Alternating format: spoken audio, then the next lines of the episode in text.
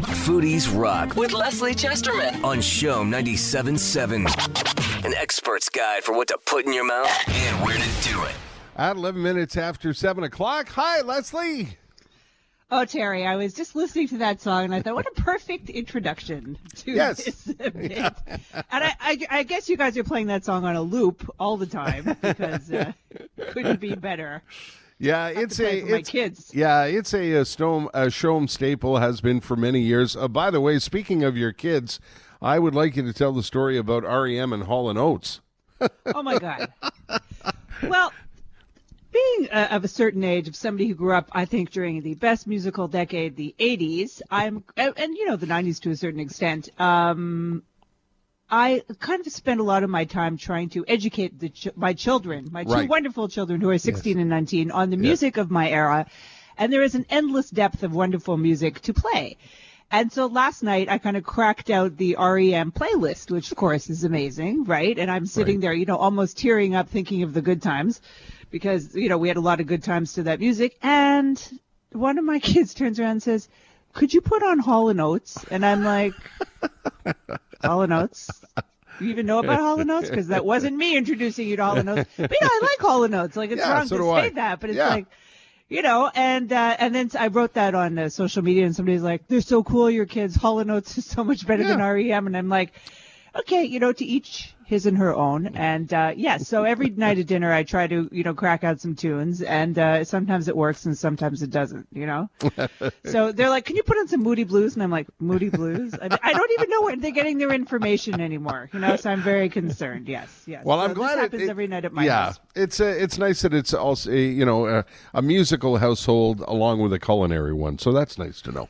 Yes, yes, exactly, exactly. So, um, yeah, today I want to talk a little bit about uh, we're kind of fi- five months into this pandemic. I guess if you're counting properly, sometimes I think it's seven, but Yeah.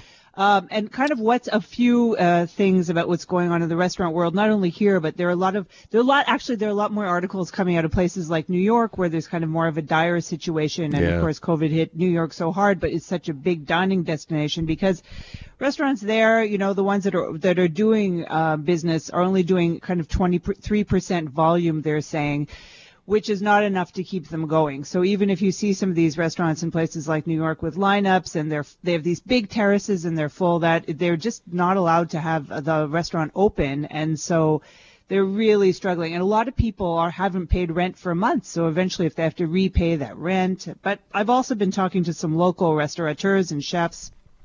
And the situation here is kind of precarious for some people, and then other people have told me that they've never done as well. You know, so Wow. um, depends on your business model. There's a great kind of bakery called Merci la Vie, which is actually now closed for until after Labor Day, I think.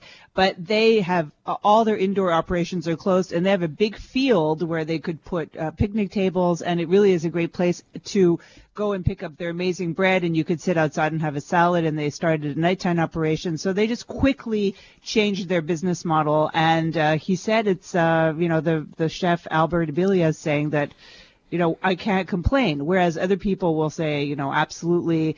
I ran into some people who are saying things aren't great and they kind of mumble it under their breath and, uh, and so, you know, I'm kind of just looking at the way things are evolving. And then, of course, this news about Moishes, which is, um, which is an interesting situation as well.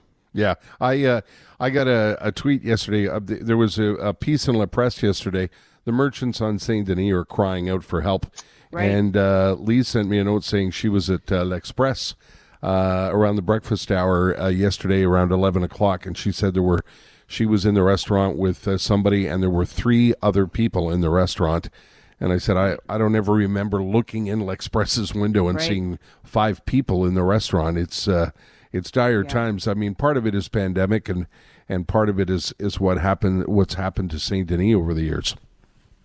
Yeah, the Saint Denis, which was such a great restaurant street. I mean, the only restaurant I can think of right now in Saint Denis is L'Express. There are Yeah. so many that I've seen come and go.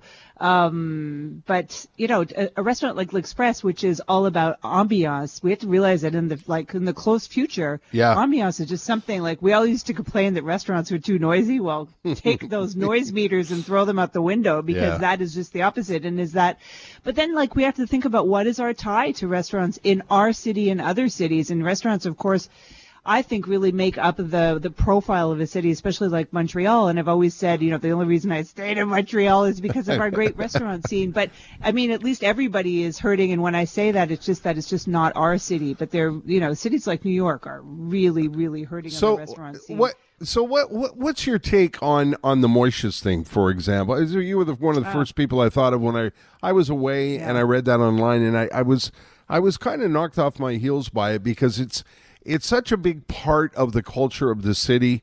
You know, Moishes, that corner table, those stories that Bill told in his his column. It's such a big Yes. part. Uh, now, is it is it just evolution, Leslie? Is it just part of the history of Montreal? Does it does it does it matter that we lose these institutions?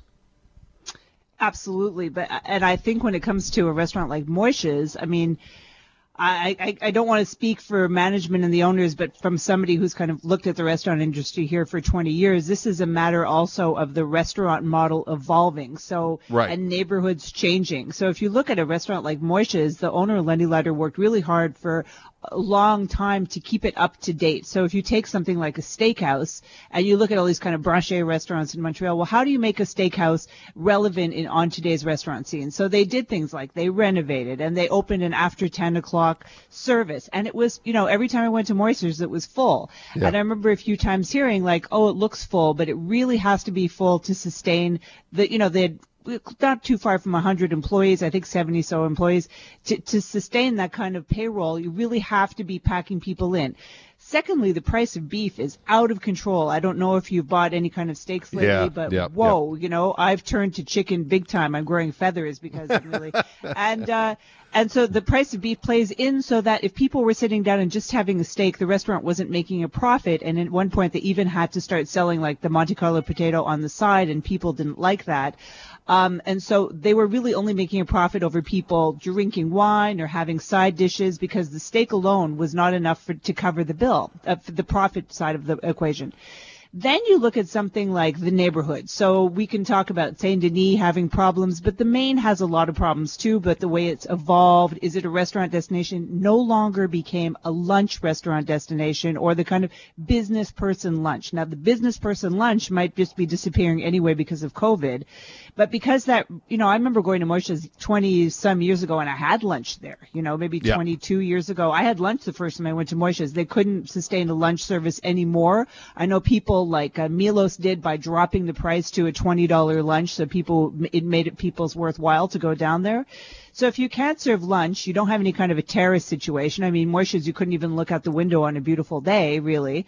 Um, but the sad thing about that is Moishes was one of the real restaurants in Montreal that felt like an old school restaurant. You Yeah. know, like you're absolutely right. Like, people didn't know, but the tables in the front, like the corner tables, the side tables, like there were certain tables when you walk into Moishes, you'd always kind of look to your left to see who was there. You know, Yeah. and and there were people there. You know, I saw Howie Mandel eating there. Yes. I saw Yeah. politicians eating there. Uh, you know, this was a restaurant of kind of movers and shakers as well. And it's very interesting to say that it really was an Anglophone Montreal restaurant Yeah. that also appealed very wildly to French Canadians, you know, to, to, to French Quebecers and English Quebecers, but really was English Quebecers in the subset was really the Jewish community. Of course, it was like three generations of Jewish Montrealers all went to Moishes. You know, that doesn't mean that nobody else went to Moishes, but it was very well known because of the tradition of that restaurant itself, that it was Well, kind of a Jewish uh, institution in yeah. the city.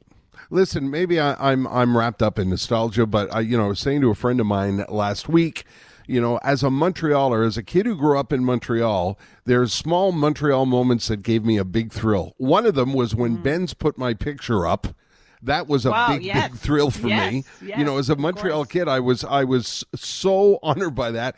And the other Mm-hmm. one was getting the corner table at Moishes. A couple of times I got the Right. corner table at Moishes. You knew you arrived when you got the well, I- corner table it at was, Moishes, It was yeah. mostly because I was with somebody who was, you know. Um, Oh, come on, Terry. Come on. They were with you, Terry. They were with you. But it's think you know, also- does yeah. that matter anymore? Do those things matter anymore? As the city that will always evolves, matter. Yeah. Okay. Got you. That will You know, always matter. And yeah. I think I think another thing about Moishes that was great was just the setup alone. I mean, how many Yeah. restaurants in Montreal were on the second floor? You'd walk up those stairs, you know, there'd Yeah, be the doorman there. And in the early days of Moishes, they'd call out your either your family name or Yes. your table number. Remember yeah, that? Yeah, yeah, yeah, yeah, yeah. And Yeah, it, yeah. that all of it was vraiment Montrealais, right? It had a real Right. Montreal Yeah. vibe to it.